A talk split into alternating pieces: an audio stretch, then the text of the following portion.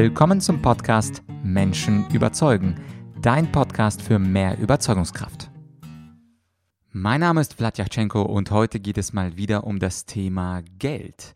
Und du erinnerst dich vielleicht an eine der älteren Podcast-Folgen mit Gerd Kommer, der einen Bestseller zum Thema ETFs geschrieben hat. Und heute, da ich ja so gerne unterschiedliche Meinungen hier im Podcast habe, habe ich mir einen Vermögensverwalter eingeladen. Und zwar Sven Lorenz. Der ist nicht sehr begeistert von ETFs als Anlageform und ist großer Fan von aktivem Investieren und zwar von Fonds. Aber das bespreche ich mit Sven im zweiten Teil des Interviews. Also wenn dich dich etwas, ich würde mal sagen, Praktisches zur Geldanlage interessiert, dann äh, wirst du es im zweiten äh, Interviewteil finden ähm, am Ende. Und zunächst sprechen wir über ganz allgemeine Themen. Also selbst wenn dich jetzt die konkrete Umsetzung nicht stark interessiert, wir sprechen über so etwas Spannendes wie, warum Sven als ehemaliger Manager einer Bank seine Bank verlassen hat. Und zwar aufgrund von leicht unmoralischen äh, Geschäften der Bank. Und wir sprechen auch über so Themen wie finanziellen IQ und warum die Politik daran interessiert ist, dass Menschen finanziell abhängig sind.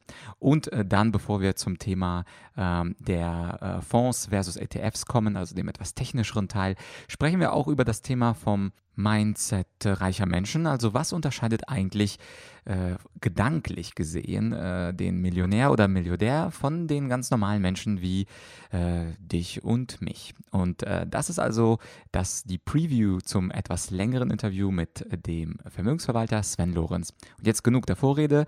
Viel Spaß beim Interview. Herzlich willkommen bei Menschen überzeugen. Heute im Interview geht es um ein Thema. Das Thema lautet Geld. Und mit wem könnte man da besser drüber sprechen als mit jemandem, der es professionell macht? Und zwar der Sven Lorenz. Er ist äh, ein exklusiver Vermögensverwalter. Er ist Finanzcoach. Er ist Speaker und er ist auch äh, früher gewesen Manager einer großen Bank, ist aber aus äh, Gründen der Moral ausgestiegen. Darüber und über viele andere Sachen möchte ich mit dir, Sven, sprechen. Herzlich willkommen zum Interview. Lieber Vladislav, vielen Dank für die Einladung.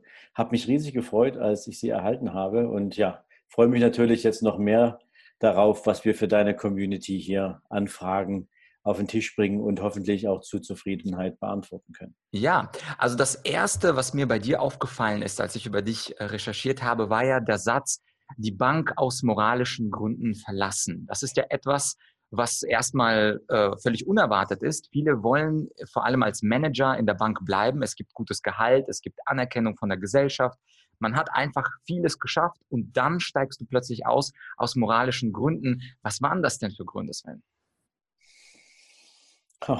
Okay, ähm, Natürlich muss man sagen, Moral ist ja immer eine sehr subjektive Geschichte. Ne? Jeder hat so seinen eigenen moralischen Kompass, jeder hat so seinen, seinen Stern am Himmel, dem er folgt und ähm, damit natürlich auch eine Idee, mit der er seinen Job macht. Und für mich war Banking immer etwas, ähm, wo ich einerseits zunächst als Spezialist, als Mitarbeiter ähm, eine hohe Verantwortung für qualitativ hochwertige Ergebnisse bei meinen Kunden hatte das war ganz am Anfang, waren das die absoluten Top-Unternehmenskunden, wo ich als Spezialist für verschiedene Bereiche zuständig war. Also wir haben Spezialfonds aufgelegt für große Pensionskassen. Wir haben das Devisenmanagement für Großkonzerne gemacht etc. Ähm, da gehst du natürlich schon mit einem großen Qualitätsanspruch ran. Und jede Lösung muss irgendwie individuell sein, genauso wie individuell wie der Kunde ist. Dann gab es halt ein paar Dinge, ähm, was das Thema räumliche Veränderung betraf. Ähm, mein Sohn war damals unterwegs und ich musste eine Entscheidung treffen, will ich pendeln oder will ich meinen Sohn aufwachsen sehen. Ich habe mich dann für meinen Sohn entschieden, bin dann in Privatkundengeschäft angekommen und habe dann zunächst auch wieder als Spezialist gearbeitet. Und irgendwann hat man mich dann angesprochen, ob ich, nachdem ich ein bisschen Druck gemacht hatte, nicht auch eine Führungsaufgabe haben will. Und in der habe ich mich dann über eine entsprechende Zeit entwickelt und immer mehr Verantwortung bekommen. Zum Schluss dann war ich im Top-Management unterwegs für auch ein großes äh, Vertriebsgebiet in der Fläche. Und du hast natürlich als Top-Manager auch immer den Blick hinter den Vorhang. Und weißt sozusagen, auf was für einem, was für einem Gerüst basiert denn eigentlich der gesamte Vertriebsapparat. Als Mitarbeiter bist du quasi Auftragsempfänger. Du kriegst von deinem Chef gesagt, Was tust du, wie tust du es und ähm, wie häufig und mit wem? So. Und ähm, als, als Manager, als Steuerer, als Verantwortliche für die ökonomischen Vertriebsergebnisse der Bank musst du natürlich wissen, warum machst du das und wie steuerst du die Menschen, die du dann sozusagen führst, auch zu dem Ergebnis. Und da sind halt ein paar Sachen dabei gewesen, die waren für mich ab irgendeinem Moment nicht mehr ganz rund. Ähm, ich mache es mal an einem Beispiel fest, ohne jetzt eine Riesenstory daraus zu machen. Ähm, wenn deine Aufgabe darin besteht, dass du ähm, deine gesamte Vertriebsmannschaft im Privatkundengeschäft auf das Thema Ratenkredit konditionierst und das eines der größten Vertriebsziele ist, die du zu bewältigen hast und das mit Argumenten, wo dir schwindlig wird, so beispielsweise ähm, erklär deinem Kunden, dass es jetzt total super sein könnte, doch mal für drei Wochen auf die Malediven zu fliegen, diesen Urlaub über einen Ratenkredit zu finanzieren und dann fünf Jahre lang abzuzahlen und vielleicht diese fünf Jahre nirgendwo mehr hinzufahren. Klammer auf, das erzählst du dem Kunden natürlich nicht. Klammer zu, ja. Aber du malst ihm natürlich in blumigen Worten aus, wie toll es denn sein könnte, sich mal so einen Wunsch zu erfüllen, weil du lebst ja heute und nicht morgen. Also das war mal so eines der krassen Beispiele, wo ich mich dann echt hinterfragen musste, ist das das, was ich wirklich will? Ich bin mal angetreten, als ich diesen Beruf gelernt habe, um Menschen dabei zu helfen, sich im Vermögen zu entwickeln, um ein, ein Leben im Wohlstand für sich aufzubauen und nicht um Menschen in die Überschuldung zu treiben. Und wenn du siehst, dass wir mittlerweile jeden zweiten Haushalt in mit, äh, in Deutschland mit privater Verschuldung haben, im Schnitt roundabout 24.000 Euro Schulden auf, den, auf jeden deutschen Haushalt verteilt, ja, da weißt du Bescheid. Ja? Also das sind Sachen, ähm, die waren dann für mich irgendwann nicht mehr rund. Und habe ich dann gesagt, nee, hier steige ich jetzt aus, weil so viel kann man mir nicht bezahlen, dass ich mir das noch 20 Jahre angetan, angetan hätte. Absolut. Und ich glaube, eins der Probleme, wenn wir über Banken sprechen, ist ja auch, dass die Bankberater zwar Berater heißen, aber in Wirklichkeit sind es ja Verkäufer. Also das heißt, sie verkaufen ja den Kredit und für den Kredit gibt es natürlich Zinsen, die die Bank einstreicht. Insofern ist es gar nicht immer so neutral wie zum Beispiel beim Rechtsanwalt oder beim Arzt, sondern mhm. es ist ja schon als in der Ausgangssituation ein wenig, äh, naja, oder ein wenig oder auch ganz viel Interessenkonflikt im Spiel. Oder wie siehst du das? Naja, also ich, da muss ich jetzt mal eine Lanze für die Banker brechen. Ähm, es ist denen einfach nicht erlaubt oder wie will ich sagen, man, man, man, man pustet sie nicht mit dem Selbstbewusstsein auf, gegenüber dem Kunden zu sagen, ja, lieber Kunde, ich bin Verkäufer von Bankprodukten. Ja? Mhm. Man versteckt sich so schön hinter dem Feigenblatt des Beratertums, was ja völliger Quatsch ist. Ja? Also ich mache mal ein ganz böses Beispiel. Ähm, wenn jetzt hier ein Betriebsrat zuhört, dann wird er wissen, wovon ich spreche. Ja? In der Bankenlandschaft sagen Betriebsräte zum Beispiel, ähm, der Mitarbeiter, der kann nicht für Leistung bezahlt werden, der muss für sein Bemühen bezahlt werden. Du kannst ihn nicht danach abrechnen, ob er Ergebnis erwirtschaftet. Ja, aber es ist eine Aktiengesellschaft. Und eine Aktiengesellschaft wird am, am Ergebnis gemessen. Die Börse bestraft das Unternehmen für schlechte Zahlen. Und der mhm. Aktionär bleibt natürlich nicht mehr lange Aktionär, wenn die Zahlen über eine Zeit lang schlecht sind. Und mhm. wenn du halt Vertriebsmitarbeiter hast, dann müssen die halt Leistung abliefern. Aber intern wird im Prinzip im Steuerungswesen einer Bank natürlich gesagt, nein, der Mitarbeiter, der wird nur dafür bezahlt, den Versuch zu unternehmen, den Kunden anzurufen und mit ihm einen Termin zu vereinbaren. Das heißt also, der Berater ist überhaupt nicht selbstbewusst genug, um zum Kunden zu sagen, ja Kunde, wir sitzen hier, weil ich dich natürlich auf dem Weg zu deinen finanziellen Möglichkeiten begleiten möchte und ich möchte dir nach bestem Wissen und Gewissen auch ein Produkt dafür verkaufen. Das ist überhaupt nicht vorgesehen. Leider ist das so. Dann hätten die Kunden am Ende auch eine bessere Wahrnehmung von den Banken. Dann mhm. wäre wär das ein ehrliches Auge in Auge und der Kunde wüsste genau, worum es geht, nämlich um den Verkauf beim Autohändler ist es ja nichts anderes. Ja, du gehst zu BMW, willst eigentlich einen, einen Dreier BMW haben und gehst mit einem Fünfer raus. Das ist ja nicht schlimm, ja, wenn du weißt, dass du ein neues Auto brauchst. Ja. ja. Und dann ist der Gegenüber einfach nur der, der nach deinen Bedürfnissen das richtige Fahrzeug für dich zusammenstellt. Ja. ja. Und äh, das, das zweite Thema, da wollte ich auch gerne mal deine Meinung zu wissen, ist ja dieser finanzielle IQ. Ich habe dieses Konzept von äh, diesem Rich Dad Poor Dad Autor, ich glaube Fukuyama oder so, Francis Fukuyama heißt er, glaube ich. Oh, Robert, Robert Kiyosaki. Oder, ah, oder äh, äh Robert Kiyosaki. Francis Fukuyama ja. war ein Historiker, da, genau. Es war Robert Kiyosaki, richtig. Mhm. Francis Fukuyama war, glaube ich, der Typ mit das Ende der Geschichte oder so. Aber äh, es geht ja um die Idee. Äh, die Idee war, ähm, das, die fand ich ganz interessant, vom Financial IQ hat er geschrieben. Also der mhm. finanzielle IQ, wie schlau ist eigentlich der durchschnittliche Mensch? Und da schrieb er, dass der durchschnittliche Mensch eher so auf Grundschulniveau ist und ähm, im Grunde in finanziellen Angelegenheiten gar keine Ahnung hat, weil wir ja in der Schule viel lernen über binomische Formeln oder semipermeable Membranen, aber wie wir mit Geld umgehen, was Aktien sind, was äh, Anleihen sind, darüber haben wir überhaupt gar keine Ahnung. Und findest du es äh, aus der Sicht, aus der heutigen Sicht auch schade, dass so viele Menschen eben nicht diesen finanziellen IQ haben und quasi diesem Beratungsgespräch oder Verkaufsgespräch, wie es eigentlich sein sollte, eigentlich komplett waffenlos gegenüberstehen? Ja, das muss man natürlich aufpassen ähm, bei einer Argumentation in dieser Richtung, dass man die Menschen nicht zum Opfer macht. Ja? Ähm, denn jeder, der natürlich ähm, irgendwie im Laufe seines Lebens, lass es mich mal so formulieren, mhm. ähm, im Laufe seines Lebens feststellt, dass es doch ganz cool sein könnte, ein bisschen besseres Einkommen zu haben und ein bisschen mehr Lebensqualität und einen höheren Lebensstandard im, im, im Grundsatz. Vielleicht aber auch irgendwann mal das Gefühl zu haben, wirklich frei zu sein von nennen wir es mal Einkommensabhängigkeiten, ja, ähm, dann muss dieser Mensch natürlich auch verstehen, dass man sich dafür Skills aneignen muss. Das reicht nicht, irgendwie 100 Euro im Monat in die Lottoannahmestelle zu schleppen mhm. ja, ähm, und dann irgendwie zu, bei 100 Millionen zu eins das Prinzip Hoffnung zu wälzen. Die andere Seite ist allerdings, und du sprachst es gerade an, wie sieht unser Bildungssystem denn aus? Und jetzt muss man mal sagen, am Ende in unserem Bildungssystem arbeiten eigentlich nur Menschen, also die, die die Bildung umsetzen, ja, also am Schüler. Das sind alles am Ende des Tages ja auch nur Empfänger von entsprechenden Aufträgen. Ja, sie bekommen einen Lehrplan und nach diesem Lehrplan wird halt unterrichtet. Und ja, auch ich bin ein großer Fan davon oder wäre ein großer Fan davon, wenn wir endlich mehr Wirtschaft in den, in den Schulen unterrichten würden. Wenn wir unsere Kinder nicht nur danach konditionieren, dass es absolut hip und opportun ist, nach, dem, nach der Schulzeit eine Berufsausbildung anzufangen, um dann schön und artig ein Angestelltenleben zu führen in finanzieller Abhängigkeit von einem Gehalt oder eben halt ein Studium zu machen. Das Witzige ist, selbst im, Studium werden zum Beispiel Medizinstudenten noch nicht mal im Ansatz auf finanzielle Verantwortlichkeiten bei einer eigenen Praxisgründung vorbereitet. Ja, und es fehlen da draußen niedergelassene Ärzte noch und nöcher, aber niemand erklärt denen, wie man sowas dann finanziell stemmt. Ja, das ist aber mal eine andere Baustelle. So, und jetzt haben wir natürlich da eine philosophische Frage, die wir klären müssen. Oder vielleicht auch eine politische. Denn ich mache das mal an einem ziemlich harten Beispiel.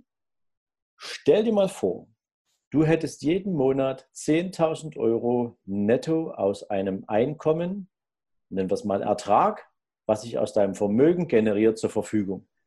Und du kannst dich entscheiden, ob du noch arbeiten gehst oder nicht, aber du könntest jeden Monat 10.000 Euro netto kriegen und das für den Rest deines Lebens. Wäre das cool? Ja, ich glaube, 99,99 Prozent der Leute würden sagen, ist super cool. Okay, gehörst du dazu? Klar. Super, okay. Jetzt, Fakt wäre jetzt, wenn du das haben willst, und ich gucke jetzt mal nur auf unser Business als Vermögensverwaltung, ja, dann würden dafür ungefähr dreieinhalb Millionen Euro reichen. Wenn du dreieinhalb Millionen Euro hättest, dann könntest du das monatlich so umsetzen mit einem gut sortierten Aktienportfolio, Dividendenrendite 5%, nach Abzug von Steuern bleiben ungefähr 120 hängen. Ja, so. Also im Jahr, ne? So.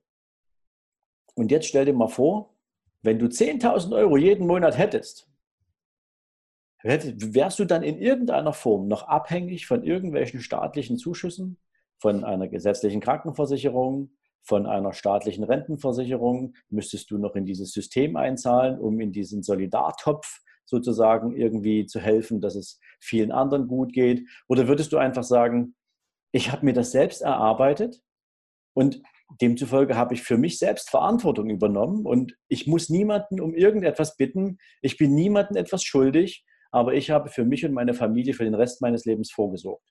Wäre das dann so ein Ergebnis? Wahrscheinlich ja, oder? Das ist ja fast schon eine rhetorische Frage. Okay, wunderbar. Und jetzt stell dir vor, dass es möglich ist. Wir haben heute eine Zeit, in der sich jeder frei von irgendwelchen Nachkriegswehen, lass es mich mal so formulieren, praktisch in einer friedvollen Zeit, auf dem technischen Niveau, mit all den Möglichkeiten verschiedenster Vertriebs- und, und, und, und Produktformate irgendwo selbst verwirklichen kann. Sicherlich gern auch mit ein bisschen Anleitung, aber es wäre theoretisch möglich. Und jetzt ist die Frage, wie viele Menschen, die so eine finanzielle Freiheit erreichen können, verträgt eine Demokratie? Es kommt, glaube ich, also wenn es eine Frage war, ich glaube, es kommt darauf an, was für einen Wert diese Menschen schaffen. Also wenn das ein parasitärer Wert ist, wo ähm, Menschen, Selbstständige einfach nur Geld abziehen, dann fressen sie sich gegenseitig auf. Aber wenn wir uns Unternehmen vorstellen, die Wert generieren, also die für andere etwas machen, dann kann eine Gesellschaft natürlich aus 100 Prozent von diesen wertsteigernden Individuen bestehen, würde ich jetzt mal spontan sagen. Die Frage ist nur, generiert man Wert oder frisst man Wert auf? Also wir unterstellen mal, dass es nicht ums Auffressen geht, sondern dass Menschen für sich erkannt haben, dass sie Wert für andere produzieren und dafür auch ein entsprechendes Preisschild an ihre Dienstleistung oder an ihr Produkt dranhängen. Ja? ja. Und wenn du jetzt überlegst, ich habe diese Frage letztens mit Hermann Scherer ein bisschen intensiver diskutiert, ähm, was, was, was wird denn so die nächsten 20, 30 Jahre passieren? Ja, wir werden eine Menge Jobs nicht mehr haben, die wir heute noch in unserer Gesellschaft hart integriert haben, beispielsweise verarbeitende, produzierende Industrie. Da werden uns zukünftig eine Menge, ich sag's mal, Roboter die Arbeit noch viel leichter machen, vielleicht sogar komplett abnehmen. Und Menschen werden viel mehr wieder zurückfinden zur geistigen Arbeit. Sie werden viel mehr zurückfinden da, äh, zu, zu Themen, wie sie sich selbst wertvoll für andere Menschen machen können. Aber die Frage hatte noch einen anderen Hintergrund, Vladislav. Nämlich, ähm, wenn du heute ein Sozialsystem hast, wie wir es haben, was aus einem Generationenvertrag hervorgeht, beziehungsweise was natürlich auch aus steuerlicher Sicht dazu angelegt ist, ähm, politische Eliten in Größenordnungen mitzufinanzieren. Ich provoziere das jetzt mal ganz bewusst an der Stelle. Ja. Ähm, dann ist es doch so, dass eine Menge Menschen, die heute von einer staatlichen, von einem Staat abhängig sind, ja, dass diese Menschen auch wieder ins Wahllokal laufen werden, in der Hoffnung, dass irgendwelche Wahlversprechen eingelöst werden, die bestimmte Veränderungen herbeiführen, die das Leben wieder ein bisschen entspannter und einfacher machen, obwohl genau diejenigen gewählt werden, die vorher diese Entscheidungen verzapft haben, nach deren Änderung äh, Änderung man jetzt ruft. So. Und nur wenn du diese Abhängigkeiten hast, kannst du Menschen steuern. Wenn du viele freie Menschen hast oder sehr viele freie Menschen hast, ähm, die lassen sich doch nichts mehr sagen die, gehen, die, die brauchen niemanden mehr, der deren Interessen vertritt. Ja? Absolut. Ähm, es ist, es ist, glaube ich, nur sehr schwer, Sven, sorry, dass ich unterbreche. Es ist, mhm. glaube ich, nur schwer, dieses Growth-Mindset, an das du wahrscheinlich anspielst, also diese äh, Gedanke, dass man sich weiterentwickeln kann, dass man sein Schicksal in die Hand nehmen kann. Ich glaube, dass es für viele Menschen eine große Herausforderung ist, weil viele in diesem Fixed-Mindset gefangen sind. Ich bin hier, ich bin angenommen, ich bin der Peter, so viel kann ich, alles, was darüber hinausgeht, kann ich nicht. Und ich glaube, dass ähm, der, das Mindset, das ist ja auch eins deiner Themen, auch natürlich eine große Rolle spielt, dass man ausbricht aus diesem Käfig. Ich möchte auch bewusst mal provozieren, dem Käfig des Angestellten-Daseins, wo man mhm. eben ähm, Weisungen empfängt. Und dazu eine konkrete Frage. Äh, hast du vielleicht einen wundersamen Tipp, wie man, ich glaube, wir sind uns einig, beim Mindset muss man ansetzen, wie man sein Mindset denn als normaler Zuhörer, der uns beiden jetzt zuhört, wie man den auf Wachstum ausrichten kann. Also ich gebe dir mal ein Beispiel vorab. Ja. In Deutschland schleppen die Menschen jährlich sieben Milliarden Euro in die Lottoannahmestelle. Sieben Milliarden Euro. Muss ich auf der Zunge zergehen lassen. Weitere drei Milliarden schleppen die in Wettbüros und ins Spielcasino. Also 10 Milliarden Euro verballern die Deutschen jedes Jahr mit der Wette auf einen glücklichen Zustand oder auf einen glücklichen Umstand, besser gesagt. Ja? Eine Chance von 100 Millionen zu 1. Wie wäre es denn, und das sind im Schnitt bei den Haushalten, die diese Wette machen, ja, das sind ja die, die sich gern auch ein finanziell freieres Leben wünschen. Na, also wer auf die, wer, wer, also in meiner Logik zumindest der, der sein Geld in die Lottoannahmestelle bringt der möchte gern von der Glücksfee geküsst werden. Und der würde sich riesig freuen, wenn der einen Lottogewinn hat, damit der ein für alle Mal ausgesorgt hat. Wenn bei dem der Schalter umlegt, im Sinne von, wie wäre es, wenn ich etwas dafür tue, dass ich mehr Geld bekomme, dann hätten wir schon mal Problem Nummer eins gelöst. Und Problem Nummer zwei kannst du ganz einfach lösen, nämlich nimm das Geld, was du in die Lottoannahmestelle schleppst und investiere es in deine Weiterbildung. Nimm mal den Tausender, den du im Jahr dahin schaffst und investiere den in ein Seminar. Und such dir vielleicht ganz genau raus, was für ein Seminar das ist. Oder nimm dir ein Coaching von einem Profi, der dich mal für ein, zwei, drei Stunden oder mal für ein paar Tage an die Hand nimmt und dir zeigt, wo deine Potenziale liegen. Mhm. Und dann zeigt er dir vielleicht sogar noch, wenn du, wenn du Glück hast, den Weg dahin, wie du diese Potenziale zur Anwendung bringen kannst. Loslaufen und umsetzen muss man dann schon alleine, aber das wäre doch mal ein Anfang. Und da könnten ganz, ganz viele Menschen, nämlich über 65 Prozent der über 18-Jährigen spielen regelmäßig Lotto, ja, ähm, da könnten wir schon eine ganze Menge bewegen. Absolut, klingt nach einem guten Plan. Es gibt ja, glaube ich, dieses Zitat äh, von Benjamin Franklin oder Francis Bacon. Äh, ich verwechsel immer die Namen, aber die, es geht ja um die Idee, der gesagt hat, die größte Rendite bringt die Investition in die eigene Bildung. Das heißt, man kann an ETFs und Anleihenfonds glauben, aber diese Idee, dass man sich weiterbildet und dadurch sein eigenes Humankapital äh, stärkt, ist, glaube ich, ganz, ganz interessant. Jetzt könnten uns, dir uns, mir, Sven, natürlich Leute vorwerfen, ah, die beiden sind doch auch Trainer, Speaker und Coaches. Die sagen das doch nur, damit die Leute zu uns rennen und äh, sich ein Coaching bei uns nehmen. Was, was sagen wir denen? Also erstens ist das immer eine freie Entscheidung. Erstens, dass man sich überhaupt Hilfe holt. Zweitens natürlich ist es wichtig, bei wem hole ich mir die? Und ich persönlich mache hier keine Werbung, äh, brauchst du dir keine Sorgen machen. Die, die wichtige Frage ist allerdings, wo suche ich nach den Menschen, die mich weiterbringen können? Und es gibt da draußen ein paar kluge Köpfe, die immer wieder auch sagen, und ich stehe da voll dahinter, Schau danach, dass der, von dem du dich gern coachen lassen möchtest, wenn du einen Coach haben willst, bestenfalls schon die Schritte gegangen ist, die du, die du jetzt vor dir hast. Der schon erfolgreich ist in dem Bereich, wo du hin willst. Der also den Proof of Concept schon abgeliefert hat.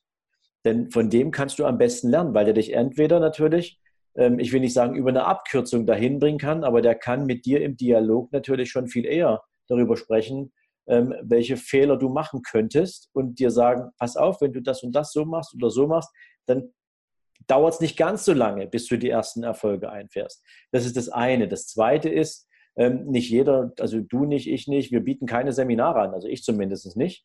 Aber ich halte zum Beispiel Seminare, wo du viele Menschen triffst, die das gleiche Interesse haben, die sagen, ich möchte mich weiterentwickeln, aber ich fände es super, mich in, in einer Crowd zu bewegen von Menschen, die dasselbe Ziel haben weil mhm. mich dann die Motivation von anderen Menschen ansteckt. Ja, ähm, auch das ist ein guter Weg. Und da gibt es eine Menge coole Anbieter da draußen, wo du 100 Euro, 200 Euro für ein Wochenendticket bezahlst, ähm, um zunächst erstmal so ein bisschen Spirit einzusaugen. Ja? Und das kannst du natürlich dann auch überlegen, wie du das für dich umsetzt. Da musst du noch nicht richtig viel Geld ausgeben für irgendwas. Mhm. Also das wäre jetzt definitiv mal so, so meine Antwort darauf. Und ansonsten du kannst doch erstmal ein Buch kaufen.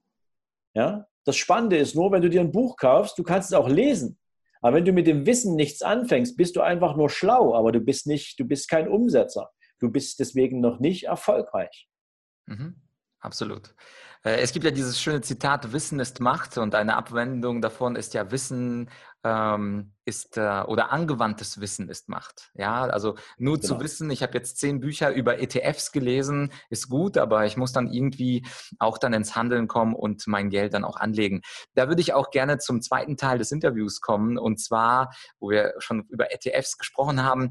Es geht ja bei dir auch häufig um ähm, das Thema Reichwerden. Du selbst hast ja auch den Richtig Reich Podcast, auf den ich dann sehr gerne verlinken werde. Ich habe selber vor kurzem eine Folge von dir gehört zum Thema Bargeld abschaffen. Fand ich sehr, sehr gut. Kann ich jedem empfehlen, der uns jetzt auch zuhört. Und ähm, was, was ich dich fragen wollte, ähm, zunächst einmal dieses reiche Menschen und nicht reiche Menschen. Wenn wir auf das Thema Mindset kommen, also bevor wir jetzt zu den ganzen Techniken und ich werde dich gleich auch fragen, was du von ETFs hältst. Ich habe nämlich die letzten drei Bücher, die ich selber gelesen habe, gingen um das Thema ETF. Aber bevor mhm. ich dich um die konkrete äh, Methoden frage, vom Mindset her, was würdest du sagen, sind die zwei, drei Unterscheidungsmerkmale von von einem durchschnittlichen Menschen, der 2, 3, 4.000 äh, verdient und einem richtig reichen Menschen, ähm, nur vom Mindset her, also gar nicht von seinem Vermögen und Anlageportfolio. Mhm. Okay, also wenn wir über Mindset sprechen, dann glaube ich zunächst erstmal spielt natürlich das Thema Vision bzw. Vorstellungskraft eine riesengroße Rolle. Also das Beste, was du einmal, mal für dich selbst ausprobieren kannst, lieber Zuschauer oder lieber Zuhörer, ähm, nimm dir mal deinen letzten Kontoauszug und schreib dir mal eine Zahl mit sieben Stellen vors Komma. Ja, also an dein Saldo unten dran schreibst du mal eine Zahl, die dann mindestens eine Million ist. Und dann lässt du das mal auf dich wirken und überlegst mal, wie du dich fühlen würdest, wenn du diese Zahl auf deinem Konto hättest. Einfach versuchen, diese Vorstellung dafür zu entwickeln, ob dich das irgendwie erfüllt oder nicht. Wenn du gern ein finanziell entspanntes Leben führen möchtest oder ein finanziell zumindest ruhiges Leben führen möchtest, ohne dass du dieses Abhängigkeitsverhältnis hast. Ja? Also du kannst das auch schon mit 1,6 oder 1,7 Millionen hinkriegen, wenn du mit, mit 5000 Euro im Monat zufrieden bist. Ja? Also ähm, mal rein vom Cashflow her. Ja? Mhm. Aber ähm, das muss sich für dich stimmig anfühlen, ob du dieses Ziel wirklich willst. Ja, also das, das ist der erste Grundsatz, den du für dich überlegen und für den du Klarheit gewinnen musst. Willst du das wirklich? Mhm. Weil wenn du es wirklich willst, dann ist es natürlich eine Frage der Übung, ob du dir dieses Ziel schon vorstellen kannst. Und dann kannst du auch damit anfangen, dir zu überlegen, okay, ähm, ich versuche mich mal mit einem Lebensmodell auseinanderzusetzen, wie das Zielfoto aussieht.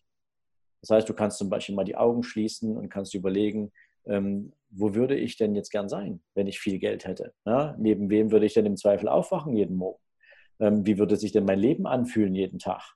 Womit würde ich mich denn dann beschäftigen? Würde ich arbeiten gehen oder würde ich mich mit Philanthropie beschäftigen? Würde ich gemeinnützige Arbeit leisten oder ein Charity-Projekt oder sonst irgendwas? Gehe ich regelmäßig Sport machen? Lebe ich gesund? Habe ich einen eigenen Koch zu Hause? Sonst irgendwas? Keine Ahnung. Aber was würde dir einfallen für ein tolles Leben? Und je stimmiger sich das in deinem Bauch anfühlt, umso mehr näherst du dich auch der Möglichkeit, dass du es erreichen kannst. Das ist etwas, was Menschen, die sich finanzielle Ziele setzen, definitiv gemacht haben. So. Mhm. Zweiter Punkt ist, du setzt dir dann dein finanzielles Ziel. Das ist zum Beispiel etwas, was auch viele Menschen gemacht haben. Ich gebe dir mal ein Beispiel. Die Anzahl der Millionäre in Deutschland hat sich in den letzten zehn Jahren verdoppelt. Also wir hatten 19, äh, 2008 hatten wir ungefähr 800.000 Millionäre in Deutschland, 2018 ungefähr 1,58 Millionen. Mhm. Ja? Millionäre. Und das ist jetzt nicht so, dass in den zehn Jahren jetzt ganz viele Millionäre gestorben sind, die ganz viel Erbe gestreut hätten. Ja? sondern es gibt eine Menge Menschen, die es für sich äh, möglich gemacht haben, ihre eigenen Potenziale in beruflichen Erfolg umzusetzen. Ja, so. Aber also das soll schon mal zeigen, es ist, geht, es funktioniert. So. Und dann ist es natürlich ganz wichtig, dass wenn du jetzt weißt, dass du dieses Ziel erreichen willst, dann musst du dir jetzt überlegen, wie schaffst du das Einkommen, um den Vermögensaufbau überhaupt zu ermöglichen. Also das ist ja nur schön, ist ja schön, wenn du sagst, ich hätte gern mal 1,8 Millionen auf dem Konto. Wenn du dir jetzt dein Einkommen anguckst und sagst, ich habe im Monat 3000 Euro netto und ähm, du hast einen Überschuss von 200, dann kannst du überlegen, wie viele Jahrhunderte du sparen musst, um da anzukommen. Ja? Also ist die eher die Frage, was kann ich tun, wie kann ich mein Einkommen vergrößern, damit ich überhaupt Vermögen aufbauen kann aus einem geplanten Überschuss, den ich mir auch vor Abzug aller anderen Kosten regelmäßig zur Seite lege. Und dann geht es schon mal los, dass du anfängst, dir diese Einkommensströme zu, zu, äh, aufzuarbeiten, also mal anzuschaffen oder zu, zu, zu erarbeiten. So, und der nächste Schritt ist dann, sinnvoll zu investieren. Und da kommen wir jetzt wahrscheinlich so in die Richtung, wo du gern hin willst. Ja, du hast den Begriff ETF jetzt schon zu oft in den Mund genommen, als dass wir daran vorbeikommen. Ja? Mhm. Ähm, ähm, ich sage es aber von weg, ich bin kein Freund davon. Ich bin, ich bin ja ganz offen. Also ich wollte dich jetzt nicht in eine Richtung lenken, sondern es ist nur so, dass ich zufällig ähm, drei Bücher ähm, gelesen habe. Eins davon das ganz berühmte äh, Money von Tony Robbins. Ich glaube, das heißt Master the Game oder so. Ja. Waren 700, 800 Seiten. Und Tony Robbins, äh, für den, die ihn nicht kennen, ist ein ganz berühmter Coach aus den USA, der sich in den letzten paar Jahrzehnten auch, auch den Finanzen gewidmet hat. Und was er kurz ähm, schreibt, also kurz zusammengefasst aus dem Buch ist, dass die aktiv gemanagten Fonds, also Aktienfonds, ähm, über lange Zeit sehr selten ähm, gute Revenue, also gute Umsätze generieren, gute Dividenden generieren. Vor allem, wenn man dann äh, Zeiträume über fünf bis zehn Jahren nimmt, dann äh, lohnt sich, so Tony Robbins und die beiden anderen Bücher, die ich habe, äh, ETF für einen durchschnittlichen Menschen, der jetzt nicht Warren Buffett ist, also klar, wenn ich Warren Buffett bin und sein Gehirn hätte, würde ich wahrscheinlich äh, was anderes machen, ähm, sondern für jemanden, der durchschnittlich äh, gebildet ist, mit einem eher bescheidenen finanziellen IQ, dann kann man mit ETF und so einer globalen Streuung auf, also mit der Weltwirtschaft um, sage ich mal, zwischen 4 und 6 Prozent fahren. Ähm, und dann kommen natürlich noch vielleicht Kosten und Steuern dazu, dass man dann äh, vielleicht bei drei Prozent am Ende rauskommt, was natürlich sehr bescheiden ist, aber dafür ohne großen Aufwand. Das nennt man ja auch passives Investieren. Und ähm, da, da freue ich mich, mit dir jetzt auch jemanden zu haben, der dagegen ist. Ich bin nämlich großer Freund von äh, Gegenargumenten. Vielleicht kannst du ähm, ja selber ähm, was dazu sagen, also warum du kein Fan bist und was aus deiner Sicht eine bessere Alternative wäre. Also zunächst müssen wir erstmal genau überlegen, was ist denn eigentlich das Ziel eines Investors? Ja? Weil Investor wirst du, wenn du dir ein Vermögensziel setzt und das erreichen willst. Ja? Und zwar egal, ob du in Immobilien investierst, ob du in Aktien investierst, ob du in Cryptocurrencies investierst oder in sonst irgendwas, ja, in Kunst oder ja, gibt eine Menge Sachen, die man als Investitionsobjekt hernehmen kann. Ich sage, es spielt immer, also ein, ein Fakt spielt eine besonders große Rolle, es ist die Zeit, die du diesem Vermögen zum Entwickeln geben willst. Der zweite ist deine Expertise. Hast du sie selbst? Bist du selbst klug genug, um die richtigen finanziellen Entscheidungen zum richtigen Zeitpunkt zu treffen? Weil egal, ob du jetzt einen ETF hast oder einen Fonds hast, ähm, es ist die Frage, wer managt das Ding und hat der Ahnung von seinem Job? Denn wann du dir so ein Ding hinstellst, wann du so einen Fonds kaufst, ähm, das hat mit wahrscheinlich mit geplanter Investitionsstrategie nichts zu tun. In aller Regel hast du vielleicht irgendwie 10.000 Euro aus einem guten Geschäft oder wie auch immer. Und jetzt sagst du dir, das wäre jetzt mal Zeit, 5.000 davon packe ich jetzt mal für die lange Sicht ähm, auf, auf, auf, auf dem ETF, äh, keine Ahnung, MSCI World oder sowas in der Art. Und dann kaufst du das ETF und dann sagst du heute kaufen. Ja, so. Völlig Wurst, wo der Kurs steht. Völlig egal, wo der Markt steht. Dir ist heute danach, du investierst jetzt, weil du sagst, ne, irgendwann muss ich ja mal anfangen. So. Das hat mit Investieren überhaupt nichts zu tun. Das hat einfach damit zu tun, du triffst eine Entscheidung, willst dabei sein und willst das möglichst langfristig laufen lassen und damit ist gut. So, das hat mit Investieren nichts zu tun. Wirklich investieren und deswegen halte ich dir das gerne mal als Gegenbeispiel hin. Ähm, und da bin ich auch kein, kein, äh, kein Befürworter von der Story, die Tony gesagt hat. Ähm, ich weiß, was Tony meint. Tony ist ein großer Fan von Ray Dalio. Ähm, bei dem er ja eine Zeit lang sehr intensiv auch äh, sozusagen Begleiter war ähm, der sich regelmäßig mit ihm austauscht. Redalio ist allerdings ein Hardcore-Investor. Ja?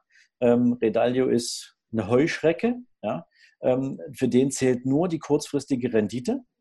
Und insofern hat der natürlich auch mit der Ahnung, die er hat, mit dem Team, was er hat, mit der Chancenintelligenz, die er sich zu eigen gemacht hat, einen ganz anderen, äh, äh sagen wir mal, ähm, Return on Invest. Ja, weil das musst du jeden Tag ganz intensiv machen. Das ist schwierig für jemanden, der noch normal arbeiten geht. Ja? Und selbst die, das meinetwegen hobbymäßig als Trader versuchen, ähm, die gehen auch nicht mit großen Beträgen da rein, weil die trotzdem viel zu viel Angst vor größeren Verlusten haben. Was ist also sinnvoll? Sinnvoll ist etwas, was ein ganz, ganz bekannter Investor gemacht hat und der damit übrigens einer der reichsten Menschen des Planeten geworden ist, Warren Buffett.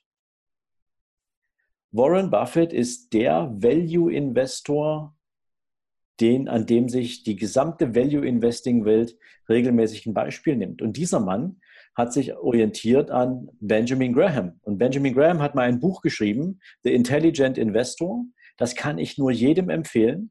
Ähm, alternativ mal zu Money Master the Game von Tony ähm, ist The Intelligent Investor definitiv ein Buch, was man sich mal anschauen sollte, weil da geht es darum, nach welchen Prinzipien wähle ich mir denn einzelne Investments aus nehmen wir mal das Beispiel Aktien und kaufe mir Aktien zu einem bestimmten Kurs und halte auch aus, dass ich sie nicht sofort bekomme, sondern dass ich eben aushalte, dass sie im Zweifel erst in einem halben Jahr den Preis erreicht, den ich haben will, zum Einkaufen. Ja? Also dass ich auch meine Marktkorrektur abwarten muss, bis ich mein Portfolio komplett bestückt habe. Was ist der Gegensatz vom, äh, zum, zum ähm, ETF? Ein ETF bedient in der Regel einen Durchschnitt. Schau mal, du hast einen DAX. Nehmen wir mal den DAX, den kennen die meisten wahrscheinlich. Ne? Also ja. der deutsche Aktienindex, du hast da 30 Titel drin. Und ähm, 30 Titel, nehmen wir mal ganz einfach, du hast 10 Superaktien, du hast 10 Durchschnittsaktien und 10 absolute Low-Performer. Ja? So, und jetzt bildet der DAX auf dem, äh, der ETF auf dem DAX genau diese 30 Titel in ihrer Performance nach. Also sowohl die Durchschnittsperformer als auch die Low-Performer, die Schlechtperformer. Das heißt, solange der Markt sich positiv entwickelt, solange du einen Bullenmarkt hast, ja, also einen sich permanent nach oben entwickelten Markt, wird dir gar nicht auffallen, wie viel Rendite du gegenüber anderen weniger machst oder mehr. Dein Vorzeichen ist Plus und das macht dich glücklich und du hast die richtige Entscheidung mit einem ETF getroffen, weil es kostet auch nicht so viel Geld. Spätestens dann, wenn der Markt dir entgegenkommt, werden Value-Investoren zum Beispiel ihre Cash-Reserven mobilisieren und dann in den fallenden Markt sehr preiswert Aktien einkaufen, die sich in der Erholungsphase dann überproportional positiv entwickeln werden, während du mit deinem ETF schön im Durchschnitt nach unten rauschst und genau mit derselben Trägheit, mit der ein gesamter Index sich dann wieder nach oben entwickelt, wird dein ETF auch wieder hochkommen. Und deswegen ist das aktive Management, wenn du es professionell anpackst. Und das ist die große Herausforderung. Aus meiner Sicht immer noch besser als eine ETF-Strategie.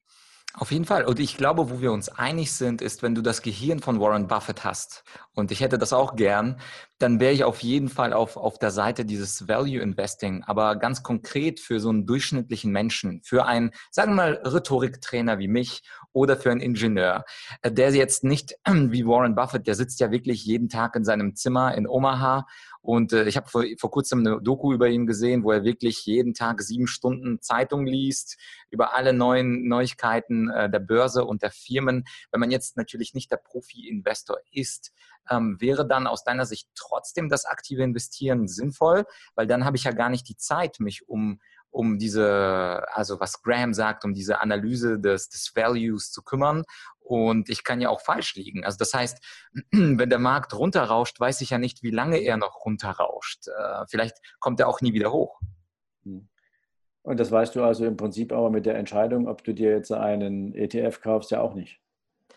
It's true, ja. aber dadurch, dass es so komplett diversifiziert ist, sage ich mal, über die, äh, dem MSCI World oder so, bin ich ja so diversifiziert. Und dann packe ich mir noch die Emerging Markets mit rein, die ja mhm. in dem MSCI gar nicht drin sind. Und dann bin ich global diversifiziert und ähm, da, da ist das Risiko natürlich äh, extrem gering. Also okay, okay. In, meiner, äh, in meiner Welt. Okay. Ähm, ich gebe dir jetzt mal, äh, Vladislav, ein Beispiel. Ja? Ähm, und das ist eine Strategie, die bis heute funktioniert. Gerne. Ähm, ich hatte ja gerade angesprochen, äh, Benjamin Graham als Urvater des Value Investings ähm, hat sozusagen ein paar Grundregeln installiert, wie man sich dem Investment nähert. Ja? Und man muss es nicht selbst machen. Ja? Also man kann zum Beispiel, wenn man verstehen will, wie so ein Markt funktioniert, kann das die vertrauensbildende Maßnahme sein, wenn du jemanden findest, der zum Beispiel einen Investmentfonds hat, der Value Investing, so der nach Value Investing Prinzipien funktioniert. Wenn du weißt, was Value Investing ist, wie es funktioniert und wie für dich auch Ertrag gemacht wird, ja, dann ist das eine ganz andere Baustelle, wenn du Verständnis für die Funktionsweise einer solchen Investmentstrategie hast. Dann kannst du es trotzdem den Profis abgeben, hast aber das Vertrauen, dass du verstanden hast, wie es funktioniert. Bei dem ETF gibt es, sagen wir so, die meisten, die ETFs kaufen, kaufen es aus Kostengründen, weil die sagen, die haben gar keinen Bock drauf, irgendwelche Ausgabeaufschläge zu bezahlen. Die wollen möglichst geringe Bestandsprovisionen oder Bestandsvergütungen zahlen. Sie wollen das Maximum an Performance für sich haben. Unter uns beiden, wer nicht bereit ist, für eine großartige Leistung auch einen guten Preis zu bezahlen, der wird immer nur Durchschnitt bekommen. Ja? Also alle, die nach Billigfonds, nach ETFs schreien, ja, ähm, ich sage das mal ganz provokativ, die dürfen sich nicht wundern, dass die nicht die absolute super Performance erzielen. Weil wer soll sich denn mit dieser großen Leidenschaft an solche Dinge ranmachen? Das, die, die Dinger werden maschinell zusammengestellt. Ja, da kommt keiner und macht aus so einem ETF irgendwie ein manuelles Portfolio. Kannst du vergessen. Ja? Das heißt, man muss schon bereit sein, auch als, als Kunde zu sagen, wenn ich zum Beispiel Verantwortung abgebe, und das kannst du ja durchaus, indem du meinetwegen einen Sparplan einrichtest oder indem du dir einen Fonds suchst, der beispielsweise Value Investing Strategien macht. Bei uns ist zum Beispiel das Prinzip, wie das Warren Buffett macht, ja leider verboten. Ja? Also du kannst dich nicht sozusagen über eine Beteiligungsgesellschaft wiederum an anderen Aktien beteiligen. Bei uns nennt man das einfach Fonds. Und Warren Buffett hat halt eine Firma, dem gibst du Geld und dafür kriegst du eine Aktie an seiner Firma. Also wenn du eine Aktie kaufst, investiert er das Geld, was du ihm sozusagen für eine Aktie gibst, investiert er in weitere Unternehmensbeteiligung und dadurch steigt der Wert deiner Aktie. Mehr ist es ja nicht, was der macht. Aber das Modell funktioniert bei uns halt nicht. Und von daher glaube ich schon, dass es möglich ist. Ich sage es deswegen, weil wir es jeden Tag machen.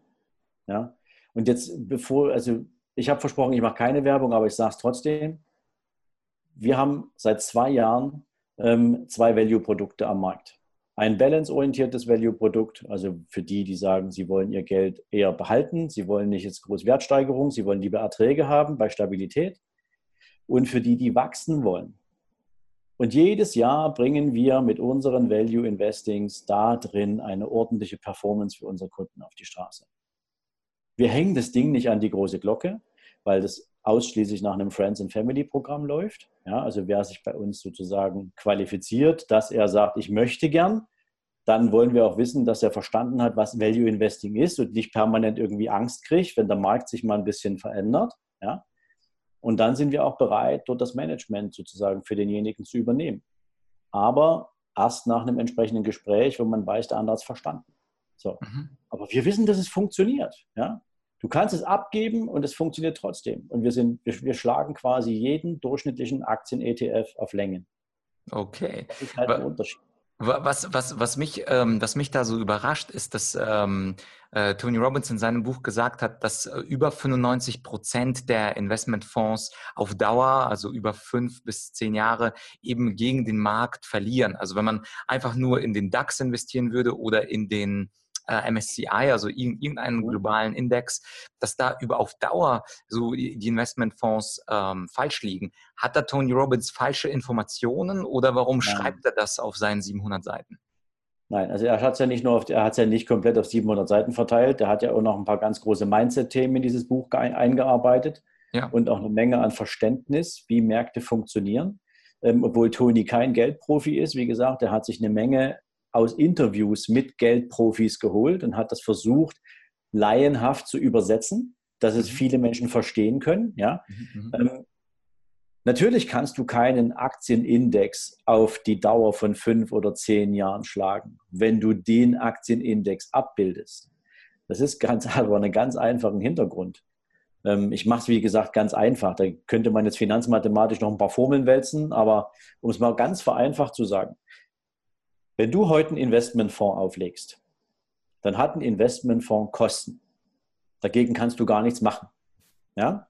Das heißt, du hast Kosten für die Verwaltung, für die Verwahrung, für die Transaktionen, für die gesamte Pflege, für das Risikomanagement. Also irgendwo im Schnitt, je nach Größe, hast du pro Investmentfonds ungefähr mindestens im Jahr irgendwas um die 70, 80, 90.000 Euro Kosten. So, die sind schon mal grundsätzlich da.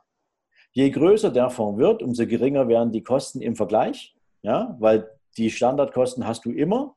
Das heißt, mit wachsendem Fondsvolumen ist der Anteil der Kosten für den Investor geringer, sieht dann nicht mehr so groß aus, aber die Kosten bleiben da. Und du hast natürlich dann entsprechend auch noch Steuerabzüge etc. So. Wenn du dir jetzt einen Index, äh, einen, einen Index anschaust, dann hat ein Index ja keine Kosten. Ein Index ist ja ein, ein, ein, eine, nur eine Performance-Zusammenstellung, eine, eine, eine Aneinanderreihung von Kursdaten eines Index. Ja?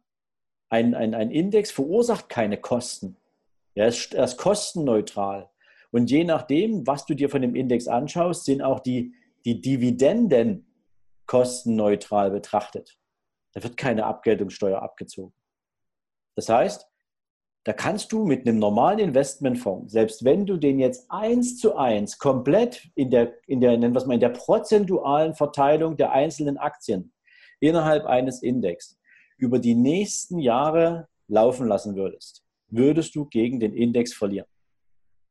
Weil die Kosten und die Steuerabzüge für die Dividenden komplett schon mal deine ganze Performance verhageln, während dir das in der Aufrechnung des Index nicht passiert. Mal so laienhaft. Also ich hoffe, man kann es verstehen, wenn ich das jetzt so erklärt habe. Mhm. Das, ist, das ist das Dilemma, was jeder Fondsmanager hat. Wenn du allerdings Value Investing machst, um das wieder zurückzubringen, du bist nicht abhängig von einem Index. Ich, ich sage dir ganz ehrlich, das Schlimmste, du kannst die Rosinen du, rauspicken. Ja, logisch. Das Schlimmste, was du heute machen kannst, Vladislav, ist, dass du dir eine Benchmark setzt. Weil wenn ich heute für mich selbst ein individuelles Value Investing Portfolio zusammenstelle, interessiert mich der MSCI World überhaupt nicht. Mich interessiert der S&P 500 nicht, der Nikkei nicht, ähm, mich interessiert der DAX nicht. Das ist mir alles wurscht. Für mich ist wichtig, in welchen Branchen, glaube ich, liegt die Zukunft? Welche Unternehmen in diesen Märkten sind über die letzten Jahre oder Jahrzehnte extrem produktiv gewesen, haben sich permanent sowohl nach Umsatz, nach Ertrag und Dividende positiv entwickelt? Und wie liegen die Performance-Aussichten für diese Unternehmen in der Zukunft? Mhm. Daraus entwickeln wir einen Preis, zu dem wir bereit sind, diese Unternehmen zu kaufen. Und erst wenn diese Unternehmen diesen Preis erzielen würden, kaufen wir sie ein. Und dann lassen wir sie liegen. Das ist quasi eine praktische Buy- and Hold-Strategie. So, und wir wollen nicht rein und raus in unserem Portfolio. Das ist ja völliger Quatsch. Das kann also sein, dass wir für, zu verschiedenen Investments weltweit verteilt sind. Die, die, selbst wenn du daraus einen Index machen würdest, würde das gar nicht funktionieren. Also ich persönlich halte von diesem ganzen Benchmark-System gar nichts, weil es nur verzerrt, weil es irgendwo hat mal der Gesetzgeber gesagt, ein Fondsmanager muss sich an, einem, an einer Benchmark orientieren. Darauf sind dann entsprechend im Investmentgesetz auch verschiedene, nennen wir es mal, Hürden eingebaut worden. Wie viel Prozent von wie viel Aktien darfst du eigentlich wo haben? Was muss passieren, wenn die Aktie jetzt plötzlich mehr als 10 Prozent am Gesamtportfolio ausmacht? Dann muss der klassische Fondsmanager, dann muss der sein Produkt, seine, seine Aktie, muss der mitten im, im, im Lauf, muss der die killen. Ja, ja, also ich hoffe, Sven, das war für unsere Zuhörer nicht zu starker Tobak mit äh, Index, ETF und Referenzrahmen und Co. Ähm, ich glaube aber, wo wir uns einig sind, ist, dass man sich über dieses Thema nicht äh, zu wenig informieren kann. Also äh, man muss darüber lesen, man muss sich darüber was anhören. Was würdest du sagen jetzt zum Ende des Interviews? Was wären deine zwei, drei Tipps? Wo kann sich der Zuhörer, der Zuschauer jetzt informieren über das, was wir jetzt gesprochen haben und natürlich über viel mehr, weil das kann man sich nicht in einem Podcast-Interview mal kurz anhören oder bei YouTube für 40 Minuten, sondern da muss man äh, Stunden und Wochen und Monate investieren. Was sind so deine zwei, drei Tipps? Also wie gesagt, meine Empfehlung ist, ähm, hol dir das Buch von Benjamin Graham, ähm, The Intelligent Investor. Es ist auch in Deutsch übersetzt worden und heißt Intelligent investieren. Mhm. Ähm, ist aus meiner Sicht tatsächlich, wenn du verstehen willst, nach welchen Qualifizierungskriterien du sinnvollerweise Aktieninvestments auswählst, ja, und wie das funktioniert und wie du einen Preis ermittelst, ja. Wenn du dich selbst darin schlau machen willst, dann ist das das beste Buch, was jemals geschrieben wurde zum Investieren, ja. Natürlich kannst du auch, und du hast es angesprochen, Money Master the Game, ein sensationelles Buch, wenn es darum geht, so Grundlagen zu verstehen, ja, so auch Money Mindset zu entwickeln, vielleicht auch mal hinter die Fassade zu schauen, was läuft denn eigentlich in Banken ab? Warum ist es sinnvoll, dass ich in der Lage bin, mir eine eigene Meinung zu bilden? Ja, weil wenn ich keine Meinung habe, aber ich will irgendwie investieren, habe ich nur die Wahl, ich gehe in die Lottoannahmestelle oder ich gehe zu einem Bankberater.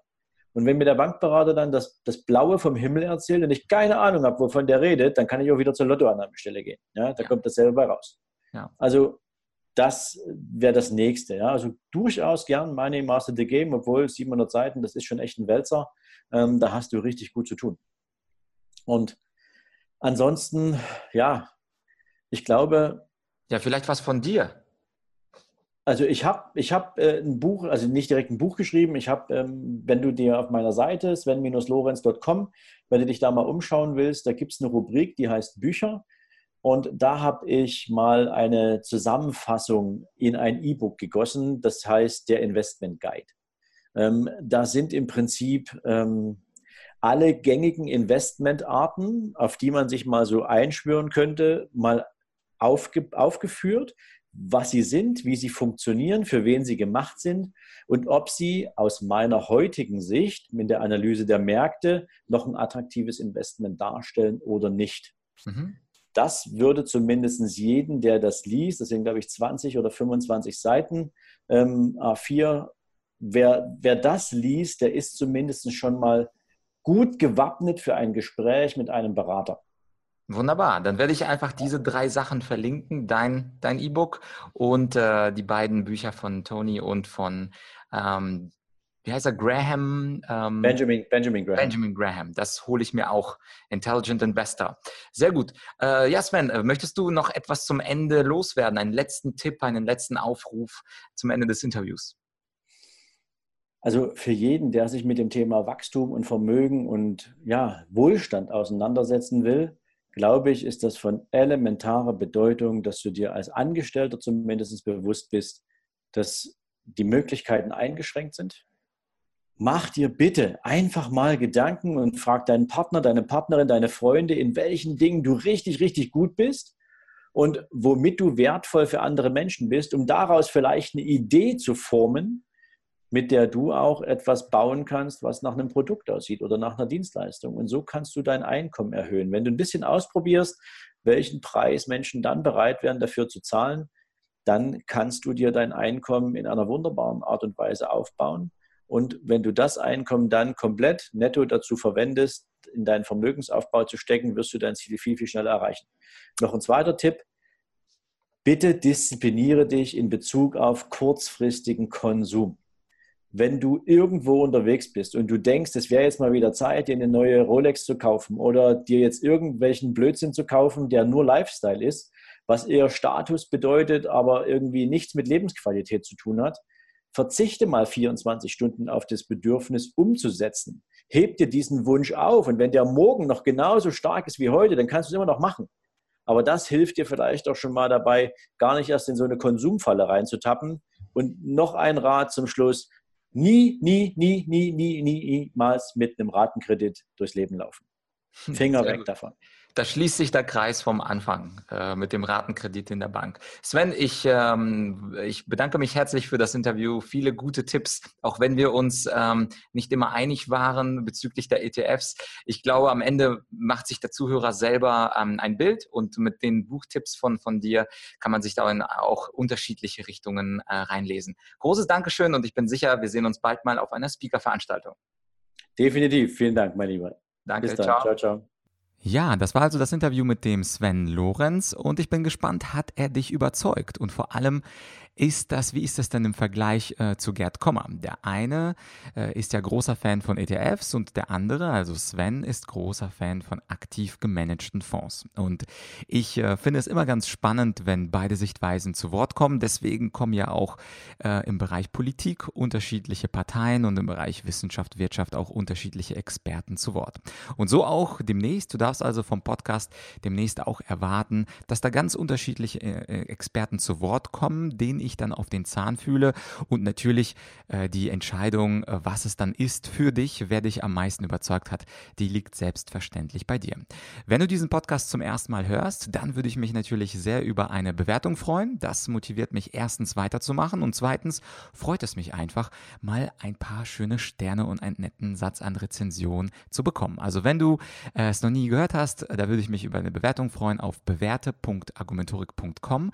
Dort habe ich ähm, dir nochmal zusammengefasst, wie du diesen Podcast bewerten kannst. Ansonsten sind alle Links, äh, die Sven und ich erwähnt haben, verlinkt. Wenn du also auf argumentorik.com slash podcast gehst und dann einfach nach dem Namen Sven Lorenz suchst, wird eine der letzten Podcast-Folgen sein. Dann wirst du dort auch alle Links finden, denn ich persönlich finde es auch wichtig, auch bei finanziellen Entscheidungen informiert zu sein und die unterschiedlichsten Ansichten zu kennen, denn wenn man unterschiedliche Ansichten kennt, kann man sich ja unter denen die beste zusammenfassen. Das ist auch mein äh, Approach, wie ich Neudeutsch äh, ganz gerne sage. Also meine Herangehensweise an alle möglichen Probleme. Am besten einfach zwei Extremmeinungen zuhören und dann sich zu überlegen, wer dann am Ende recht hatte. Ansonsten nächstes Mal dann wieder eine Solo-Folge. Damit du sie nicht verpasst, abonniere auf jeden Fall meinen Podcast und empfehle ihn natürlich gerne an einen Freund oder eine Kollegin weiter. Vor allem, wenn du weißt, dass jemand sich für das Thema Geld interessiert, da ist das Interview mit Sven, äh, was äh, jetzt gehört hast, natürlich ganz, ganz wertvoll. Gut, das war's also für dieses Mal. Ich wünsche dir einen schönen Morgen, Abend, Nachmittag, Nacht, je nachdem, wann du es hörst. Und wir hören uns das nächste Mal mit einer Solo-Folge. Das war's für dieses Mal. Dein Vlad.